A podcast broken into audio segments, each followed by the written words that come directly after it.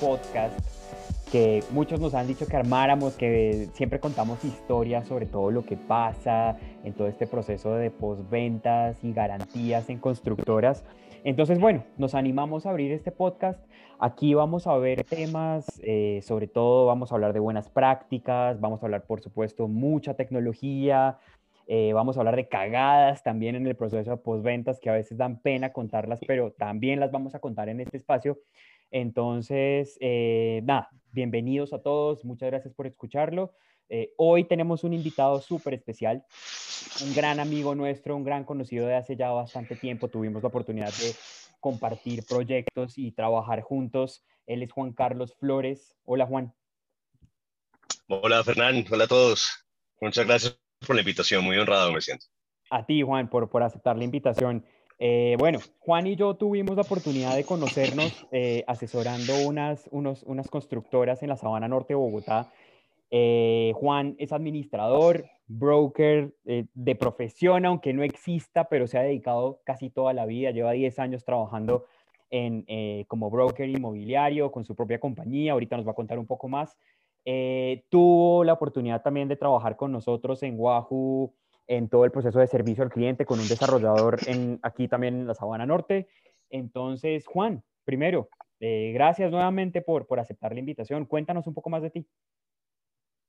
Eh, bueno, Fernando, gracias, gracias primero que todos ustedes, de verdad muy, muy contento de estar acá, eh, de poder apoyar un poco sus procesos y de entenderlos de, a manera un poco más profunda. O sea, verás que conocemos muy bien los protocolos que, que, hay que hacer en, todo este tema de, de, postventas, pero la realidad es, eh, es otra. Yo creo que no existe un reglamento que te diga un paso a paso de cómo seguirlo de manera correcta, entendiendo que los clientes son todos un universo aparte y que cada día te van a plantear un, un desafío nuevo. Pero les cuento un poquito, un poquito sobre mí. Si arranqué esta, esta carrera que lo encuentro absolutamente maravillosa de, de, de, de ser broker inmobiliario hace aproximadamente 10 años. Eh, arranqué desde abajo como apoyo de una sala de ventas hace muchísimo tiempo.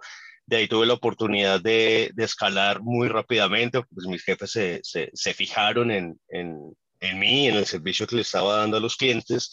Eh, pasé a ser team leader muy rápido, de ahí a direcciones y gerencias comerciales, y de ahí a básicamente la, la el sueño de, los que hemos querido ser emprendedores es tener nuestra propia firma y poder diferenciarnos en el mercado con, con una generación de valor genuina hacia los clientes, eh, bien sean las personas naturales que nos compran los inmuebles, tanto como a las constructoras o las inmobiliarias grandes, que también muchas veces tienen un poquito de caos en sus áreas comerciales, en sus áreas de servicio y de postventa.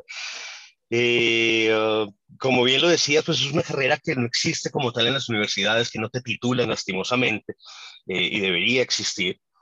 Entonces, como un poco habido del, del, conocimiento y de la perfección del proceso, pues he hecho un sinnúmero de, de, cursos y de estudios y de investigaciones eh, que me han llevado a tener un poquito más de entendimiento con respecto al, al, proceso, a entenderlo como absolutamente maleable, eh, como un aprendizaje constante, eh, y a entender que por más de, de, que te sientas con, con, experiencia en el campo y que puedas contar con años eh, trabajando en lo mismo, nada, todos los días estás aprendiendo algo, todos los días te sale un cliente nuevo con un requerimiento diferente, con algo que no imaginabas y me parece francamente apasionante esto en, en, mi carrera.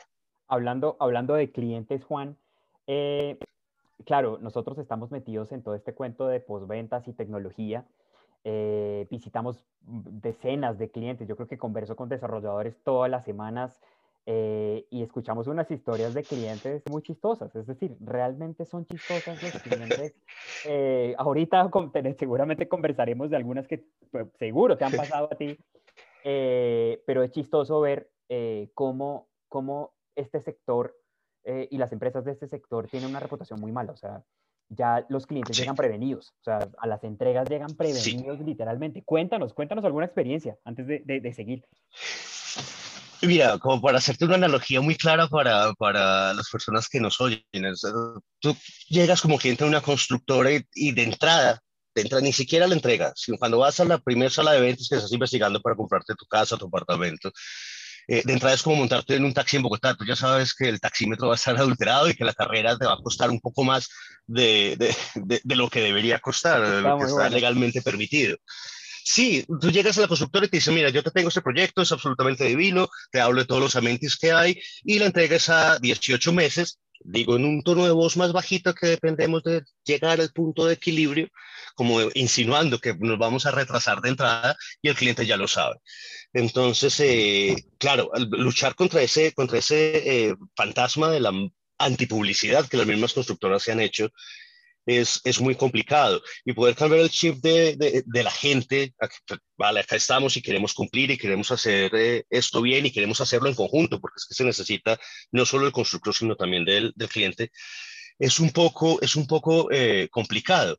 Pero sí, anecdóticamente te cuento que tengo clientes que me ha tocado y con mucha vergüenza poner la cara por la firma que representé o que, estaba representando en algún momento. Eh, sí, con todas me ha pasado eh, poner la cara y decirles, mira, qué pena, vamos un poco retrasados porque el clima no nos eh, ayudó para fundir las placas que hacían falta, o porque tal proveedor quedó mal, o porque hay un problema eh, con la alcaldía, o qué sé yo, mil razones que salen en, en el día a día. Y lo vamos a retrasar tres meses. Y el cliente lo encuentra positivo. Me dice, ah, no, perfecto, tres meses no es nada. Yo tengo un conocido que compró un apartamento en no sé dónde y lo está esperando hace tres años. Entonces tres meses lo, lo, entienden como una nimiedad, como algo que, que se puede obviar y que está, sí, normal, tres meses, está perfecto. Ahora yo te pregunto, si tú vas a un almacén de cadena y compras un televisor y no te cabe en el carro, entonces te lo van a mandar en un camión para tu casa eh, y te dicen, bueno, sí, se lo entrego eh, lunes, entre lunes y jueves, de una vez tú saltas. No, no, no, a mí de un día. Porque no voy a estar de lunes y jueves encerrado en mi casa esperando porque me llegue el pedido.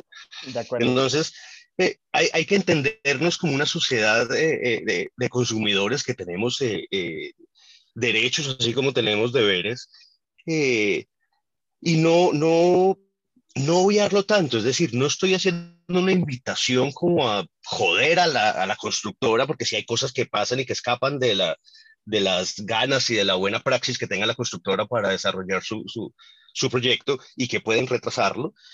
Eh, como hay otras que sí puedo encontrar absolutamente eh, eh, abusivas. Sin embargo, es de parte y parte. Hay clientes que también son muy complicados, hay clientes que quieren milagros, pero, pero yo creo que el truco, el secreto para llevar una muy buena relación comercial entre clientes y constructores es ante todo la transparencia. Verás que si, si somos sinceros, si obviamos los tecnicismos, porque también eh, me ha pasado con muchos clientes que se sientan de pronto con el eh, ingeniero director a cargo del proyecto y este lo llena de unos tecnicismos que ellos no entienden, que no son ingenieros civiles, que no están preparados como para el léxico eh, y salen un poco perdidos entendiendo que se les va a retrasar la entrega por, por X o Y razones que les hayan dado, pero no entienden las razones. Entonces creo que ahí eh, el, el, papel de, de, servicio al cliente del equipo eh, comercial como tal cumple un papel eh, fundamental. A veces somos un poco los traductores entre los tecnicismos y el cliente normal, el que es como nosotros que quiere una casa para vivir. De acuerdo, de acuerdo. Y, y, y un poquito entrando en el tema, Juan, hace un par de semanas creo estuvimos conversando nosotros dos eh, a mí me encanta ver muchas constructoras, inclusive medianas o de tamaños más pequeños, que empiezan a montar sus departamentos de servicio al cliente. O sea, ya empiezan a estructurar procesos, eh, empiezan a medir el comportamiento y, el desempeño de sus procesos, empiezan a medir la satisfacción de sus clientes. Eso a mí me encanta. Eh, sí. Pero, pero, claro, siempre, siempre tenemos la duda digamos que varios de nuestros clientes son constructoras pequeñas que pueden tener eh, un solo proyecto y tal vez tiene 30 o 40 eh, eh, unidades. Entonces, claro, son constructoras que de pronto tener todo un departamento, toda una infraestructura para, para servicio al cliente, de pronto no, ¿sí? afecta los costos del proyecto. Entonces, la dualidad, ¿no? ¿A quién le encargo todo este proceso de garantías? Que al final para nosotros es muy importante. ¿Se lo entrego al equipo de obra directamente o se lo entrego al equipo de ventas. Eh, teniendo en cuenta que cada uno tiene sus ventajas y sus desventajas. eh, cuando te escuché a ti decir, oiga, no, es que debería estar en el equipo de ventas, me pareció muy interesante porque en el equipo de ventas obviamente tengo mucha más actitud de servicio. Normalmente es un equipo que por supuesto por lo que hacen las habilidades, la experiencia, debería tener un mejor servicio al cliente, una mejor actitud de servicio al cliente, pero está también el equipo de obra que al final pues son los que terminan resolviendo todos los problemas de los contratistas y demás. Es una muy buena pregunta, digamos que, porque además nosotros con Guajo hemos visto las dos prácticas. Hemos visto las constructoras muy pequeñas que eh, tienen al equipo de ventas de alguna forma siendo como esa cara visible y de alguna forma gestionando y dirigiendo el proceso postventas y están eh, la otra cara que le entregan completamente el proceso a, eh, al equipo de obra. cuéntanos de tu experiencia, tú que sé que, sé que estuviste en el equipo de, de, de, servicio y, y, liderando y dando la cara a los clientes en esta, en esta etapa de posventas. Cuéntanos la experiencia, ¿cómo te fue? Mira, me fue eh, dentro de todo bastante bien. Verás, es un proceso muy, muy delicado porque, bueno, a ver, primero tenemos que entender las ventas inmobiliarias como un proceso de largo tiempo. Lo mismo que hablábamos ahorita, que pueden haber retrasos en un proyecto. Eh, en el mejor de los casos no hay ningún retraso, pero tú vas y compras sobre planos y te entregan un año después de que compres. Entonces es un proceso que no es como comprarte un pantalón, que vas, te lo mides, te queda bien, lo pagas y te vas para tu casa con él. Perdóname. Sino, eh, es, es, es algo que lleva un tiempo eh, considerable y que es absolutamente frágil. Tú recibes a tu cliente la primera vez en sala de ventas, empiezas a conocerlo, empiezas a analizarlo, sabes cómo le tienes que hablar, eh, entiendes su naturaleza compleja desde el principio. Lo llevas de la mano por todo el proceso, hace los recaudos de todas las, cuotas, de, valga la, repetición de la cuota inicial, de, cómo se va pagando el inmueble, eh, llega el día de la entrega y has, estado en una relación eh, muy cercana con ese cliente, eh, como para romperlo en el momento en que entregas las, las llaves y dices, bueno, le presento al ingeniero Pepito o al arquitecto tal y ellos se van a encargar de su proceso de postventas.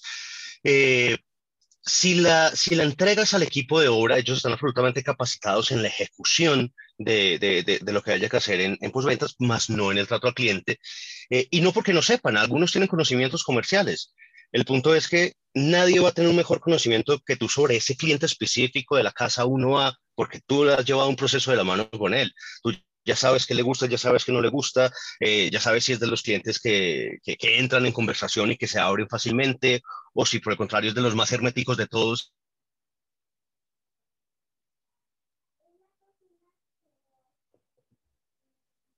inviable hacerle una capacitación cliente a cliente a todo el equipo de obra que vaya a liderar el, proceso de posventas. Entonces, eh, tiene que existir una interdisciplina entre las dos áreas que muchas veces en las constructoras eh, no pasa, ni las grandes, ni las medianas, ni las pequeñas. Siempre es el ingeniero a un lado y el de ventas eh, al otro lado. y terminamos dejando a los clientes en un, en un limbo que no saben qué hacer. ¿sí? normalmente Entonces, hay lo ¿no? Y normalmente hay, claro. perdón que te interrumpa, entre el equipo de obra y el equipo de ventas. Al final el equipo de ventas obviamente quiere, quiere, ponerse del lado del cliente, el equipo de obra quiere ponerse del lado de, no sé, tal vez de, del presupuesto, del orden en la ejecución, de cumplir con lo planeado. E, y es difícil, esa relación es difícil es muy complicada, es muy complicada y tienes justa razón, porque entonces eh, eh, se ha dado el caso en que piensan, no, venga, el equipo de ventas, lo pensará el ingeniero y su equipo, me están pues poniendo más trabajo como si yo no tuviese nada más que hacer. Y por supuesto entendemos que tienen mucho más que hacer, porque es que normalmente mientras estás entregando un proyecto y ya tienes clientes adentro, la obra sigue, tienes una segunda etapa, tienes una tercera etapa, eh, tienes que terminar zonas sociales, hay, muchas cosas por, por, por culminar. Eh, y está el de ventas cuyando que mire que esta señora tiene una gotera, que en tal casa pasa esto, que aquí el piso se levantó, entonces que necesito arreglarlo ya, porque también el cliente te llama a ti como equipo de ventas y como representante de la firma y como la cara visible que ha conocido desde el principio y quiere una solución inmediata. Las que somos medidos por, por, por el tiempo y la calidad de nuestras respuestas. Asimismo, nosotros la trasladamos al ingeniero y si el ingeniero no nos pone atención o no tiene el tiempo, muchas veces sí quiere ponernos atención, pero no tiene el tiempo de ejecutarlo entre hoy y mañana, como lo quiere el cliente, sino se va a tardar ocho días, eh, nosotros desde el equipo de venta nos ponemos necesariamente tan incisivos como es el cliente con nosotros. Entonces, por supuesto, se va a generar un, conflicto entre que yo le pongo la cara al cliente, yo soy el que pasa la vergüenza de que no le estamos cumpliendo con los tiempos, eh, y me imagino que el ingeniero está perdiendo el tiempo allá en la obra, mirando al techo sin hacer nada, y el ingeniero está pensando de mí, que soy el más cansón del mundo, que estoy detrás de él, exigiéndole un trabajo sin ser su jefe, ¿sí? Sin, sin, entender realmente que, que, que, pues en efecto, nunca he defendido que el cliente siempre tiene la razón, pero sí he defendido que el cliente manda. Porque cuando llega con el chequecito de la separación, saca el tapete rojo la constructora. Ahora, en el momento de la entrega y la postventa, que ya lo tienes vinculado, que ya no hay nada que hacer, pues ahora me esperas. Y creo que no debería ser así. Creo que hay mucho por mejorar en ese campo. Eh, creo que hay, hay, hay, mucho por capacitar a las áreas para que trabajen muy bien conjuntamente eh, y entender el por qué el, el, vendedor o el director comercial o el gerente o el que sea eh, se pone incisivo con los temas eh, en vías de poder fidelizar a un cliente, de, de, de, tenerlo de tu lado y de hacerle una experiencia absolutamente positiva en la compra de una casa, eh, insistiendo en que sí, ellos se sienten que vienen perdiendo cuando entran desde el primer día a la constructora. Entonces, al final, con un proceso muy bien logrado y con algo muy organizado, podemos empezar a cambiar el chip de, de, nuestros clientes potenciales y que cuando entran a una constructora se sientan que los están tratando con la dignidad que se merecen, que vienen a dejar una cifra de dinero que es bastante importante, Muy importante. Eh, y que somos absolutamente transparentes en todo lo que pasa. Entonces, si, si le digo a mi cliente hoy que su postventa, que parece sencilla, se va a demorar ocho días porque el ingeniero no tiene la agenda, que el, que el cliente tenga la plena seguridad que van a ser solamente sus ocho días. Entonces, ok, no pasa nada, me han tratado muy bien, me han hecho todo muy claro, eh, la relación ha sido eh, casi que perfecta, eh, la relación comercial, entonces te voy a esperar los ocho días sin ningún problema porque entiendo que hay otras cosas urgentes también por atender. Pero generalmente eso no pasa, generalmente no pasa y en el proceso de postventas puedes dañar todo el, el camino que has labrado con, con, paciencia y dedicación durante un año, año y medio, dos años, por lo que se haya demorado el proyecto. Y eso definitivamente es lo que pasa. O sea, eh, para, mí, para mí la entrega es como el, el día de la prueba. Para mí la, la, la, el día de la entrega, o sea, el día que una persona va a recibir eh, un apartamento, una casa que ha esperado por 18 o 24 meses, es como la prueba de fuego. Para mí esa es la prueba máxima.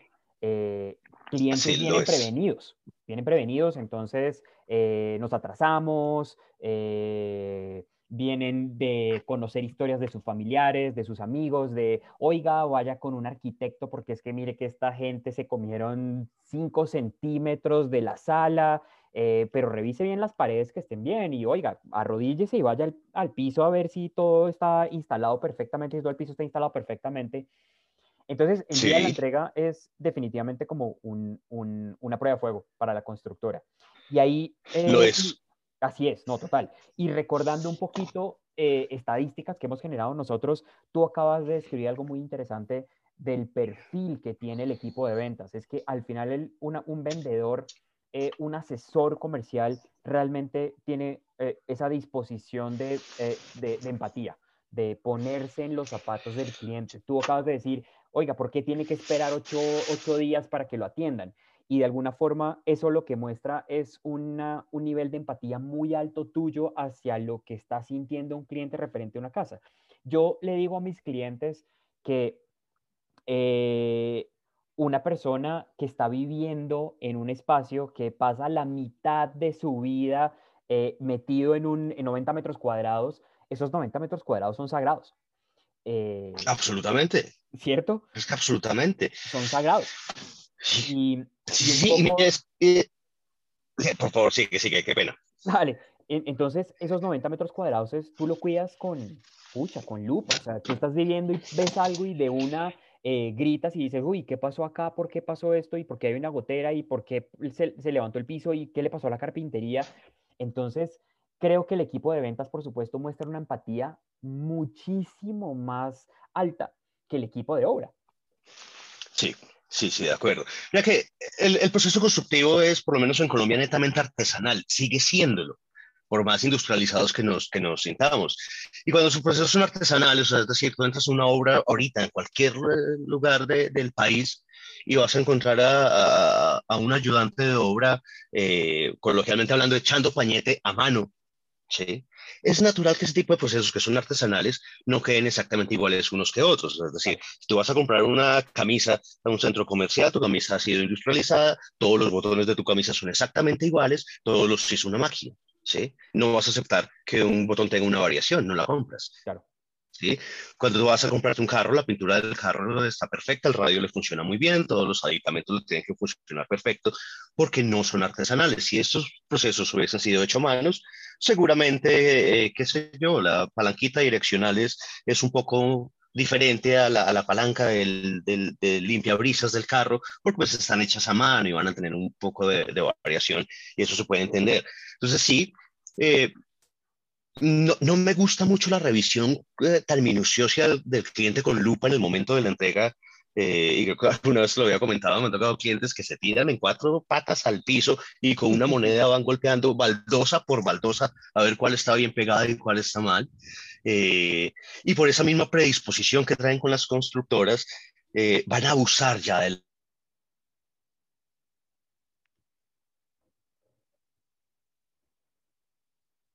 Pero pues hay, hay pequeñas cosas que, que, que, son pasables y que son entendibles, como hay otras que no.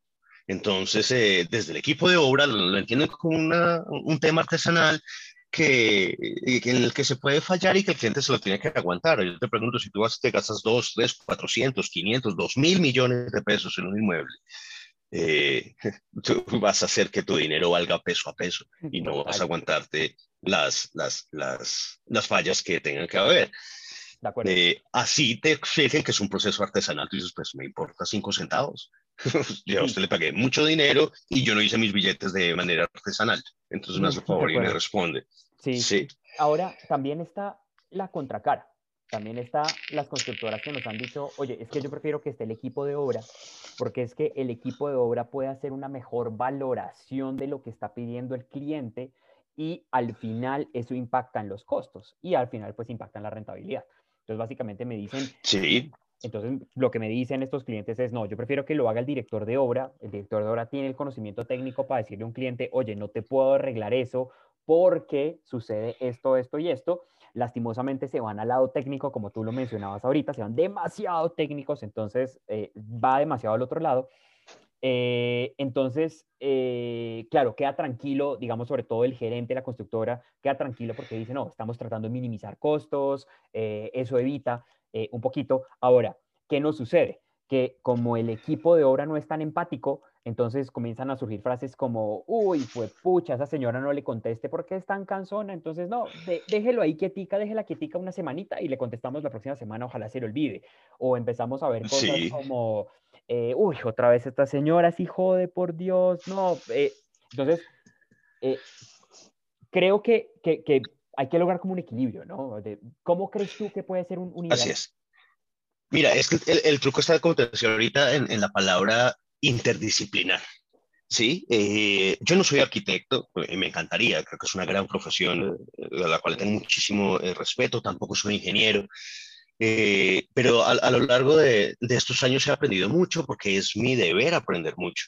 Es decir, eh, yo tengo que entender la postventa desde el punto de vista técnico. No llevarla al detalle técnico, pero sí tener un entendimiento mayor porque, porque si no, el cliente me la va a montar. Tenemos también que saber que hoy en día los clientes son más capacitados que hace 10 años, que hace 20 años, que hace 30 años, y saben mucho más del producto que están comprando y tienen mucho más acceso a la información que antes. ¿sí? Entonces, eh, eh, eh, muchas veces el cliente te va a enseñar cosas que tú ni siquiera sabías. Muchas veces tu cliente mismo es arquitecto. Sí, y te va a mostrar cosas que no están que no están funcionando bien. Y tú tienes que saber qué aplica para postventa y qué no, más allá del, del, del, del, manual del usuario que le entregues al cliente, eh, como debe ser en, en, la entrega del inmueble.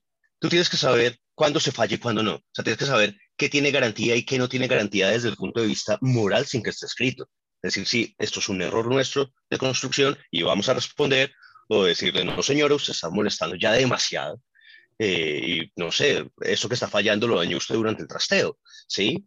O, o, esto que está pasando es absolutamente normal por un mal uso de, de, del inmueble. Me ha pasado sobre todo en Sabana de Bogotá, que sabes que el salón de Aquiles de cualquier casa de Sabana de Bogotá va a ser la humedad y las casas nuevas empiezan a, sufrir por, por, por humedad pero es que también eh, conoces clientes que son incapaces de abrir una ventana durante el día, entonces eh, eh, el nivel de humedad internamente va a ser muy alto si no hay una buena práctica en el, en el uso y en el cuidado de, de, tu casa.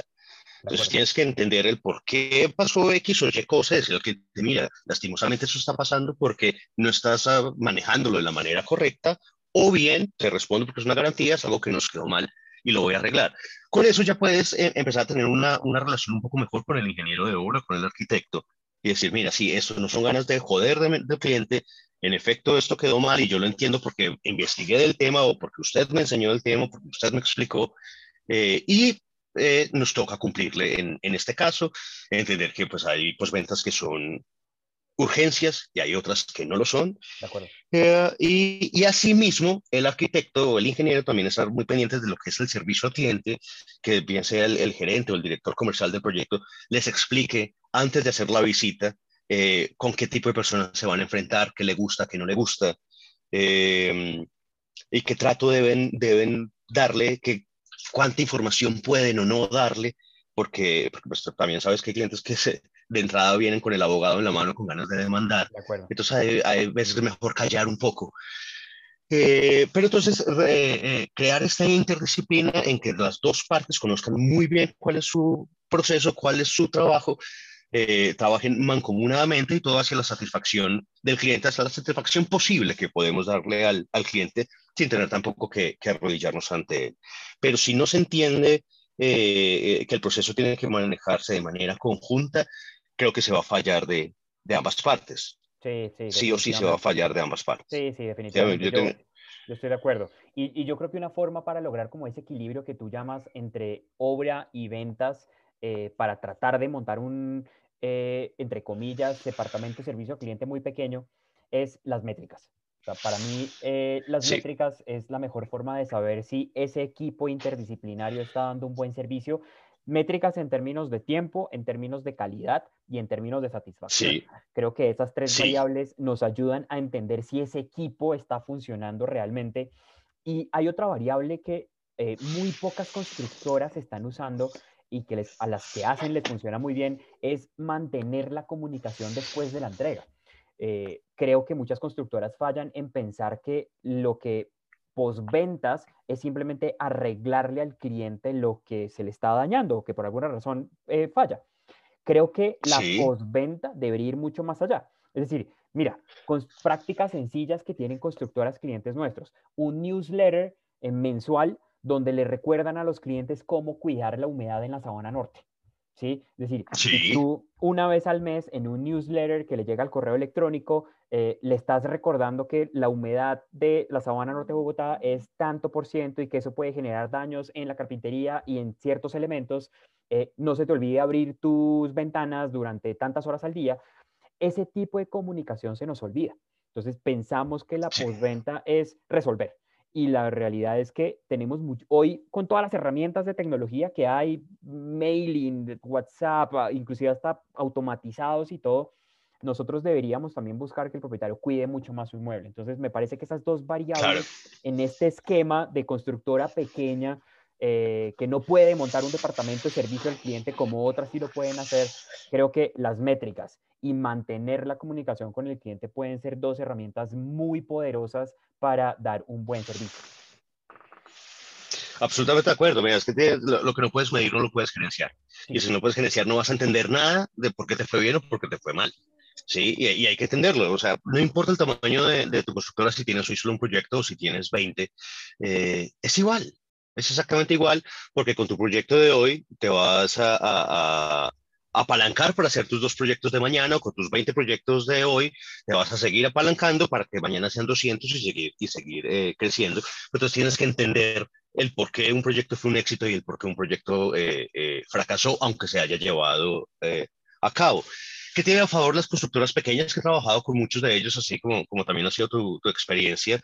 Y es que si bien no, no puedan tener el capital para, para tener todo un departamento de, de, de posventas, eh, debidamente capacitado, eh, idóneo para, para, el proceso, eh, el cliente sí se siente muy a gusto porque tiene acceso directo incluso al dueño de la compañía, que en las grandes no pasan.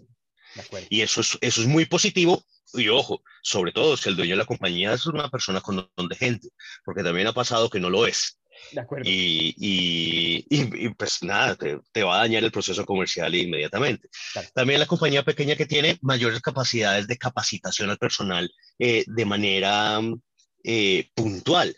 No es lo mismo, y, te digo, eh, yo he sido contratado para dictar algunos cursos y algunas formaciones en, comerciales para equipos y no es lo mismo o no queda tan, tan bien entregado el, el, trabajo final de una capacitación cuando tienes que hacerlo con 50 o 100 asesores que cuando lo haces con 3 o 4.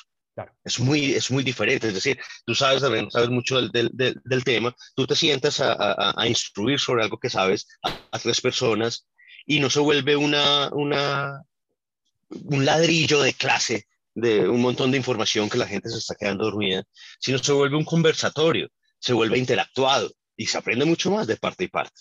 Entonces, si tú tienes el, personal idóneo, que eso también es básico que las constructoras lo tengan claro, no contratar por costos, sino contratar por talento, que sí puedes tener un asesor que te cobre eh, 200 mil pesos más que otro, pero te va a hacer valer esos 200 mil pesos más, ¿sí? Entonces, no, no, no, no contratar al, al, al, al que haya o al que aparezca sino contratar idóneamente, eso se va a repercutir en los buenos procesos y la buena praxis que va a tener tu compañía en los momentos de servicio al cliente. Al final, ese asesor eh, al que le pagas mucho o le pagas poco, va a ser tu cara, va a ser el que te representa ante el cliente y va a hacer que ese cliente o te compre un segundo proyecto o eh, te denigre completamente la marca y habla con toda su familia y todos sus conocidos de jamás comprarle a X firma SaaS. De acuerdo, de acuerdo. Y, hablando de eso, eh, no sé si los que nos escuchan, eh, creo que lo he contado en algunos otros, en otros canales, de pronto en LinkedIn, eh, no sé si sabían que los que tienen las constructoras que tienen unas métricas muy positivas en satisfacción, por encima del 90% de satisfacción y unos tiempos de, de, respuesta de menos de 12 horas, normalmente tienen un 6% de recompra. Es decir, familiares mm, o amigos de de propietarios que ya viven en el inmueble, en el proyecto, compran en ese proyecto. Y para mí 6% es un número maravilloso, es un número muy bueno, muy positivo. Entonces, creo que eh, acabas de, de, decir algo muy, muy, muy importante sobre las posventas, que una buena posventa debería terminar en una buena reputación que al final debería generar recompras. Juan. Exacto. Muchas gracias por tu tiempo. Creo que eh, hemos aprendido bastante tu experiencia hoy súper positiva. Creo que eh, para constructoras pequeñas, sobre todo, involucrar al equipo de ventas en esta etapa final puede ayudar muchísimo en la reputación de una constructora. No sé si nos quieras dejar algún mensaje final. Eh, Fernando, pues, eh, agradeceros a ustedes, ha sido un, espacio muy interesante, sabes cuán apasionado soy con, con mi carrera y, y, me encanta estar hablando siempre de, de, mi carrera y lo que pueda aportar eh, eh, para el gremio me parece fascinante. No, no, entiendo el gremio como mi competencia, sino los entiendo como, como, como mis partners, ¿ves? Eh, um, lo, lo, lo, que he repetido a través de toda la charla, interdisciplinar las áreas. De eso se trata. Aprendamos un poquito de naturaleza humana desde la parte de, de, del área de ingeniería y aprendamos un poquito de construcción desde las ventas. y con eso que suena tan, tan, tan sencillo, vamos a lograr un servicio de altísima calidad, sin importar si somos dos personas en, en, en, conformando un equipo de posventas, es decir, somos el ingeniero y yo, o si somos 200 personas porque el proyecto es enorme eh, y, hablamos de miles de unidades en, entregas. Eh, no importa el, el, tamaño, importa si es centralizar el esfuerzo y, y poder ofrecer un servicio de altísima calidad entre las áreas involucradas, todo de cara al cliente. De acuerdo. Que ese, es el truco y no, no, es complicado. De acuerdo, Juan, de acuerdo. Eh, yo agregaría algo más que es simplemente incorporar mucha tecnología, porque al final mucha tecnología nos va a ayudar a recopilar datos, a tener métricas, a comunicarnos eficientemente, no solamente con el cliente, sino eh, con el equipo. Eh, yo agregaría eso nada más. Seguramente tendremos más espacio para conversar del tema. Me encantaría quedarme aquí contigo, Juan, conversando mucho más porque eh, en los proyectos en los que hemos podido trabajar juntos sé que hay muchísimos casos Eh, seguro más adelante te invitaremos a que, a que conversemos de ellos. Juan, nuevamente agradecerte a ti por el tiempo, a todas las personas que escuchan este podcast. Eh, trataremos de, de, invitar a más personas expertos en este tema de, de, servicio al cliente en el área de construcción. Les estaremos contando muchos datos, estaremos hablando mucho de tecnología, así que los esperamos. Eh, cuídense y feliz día. Chao.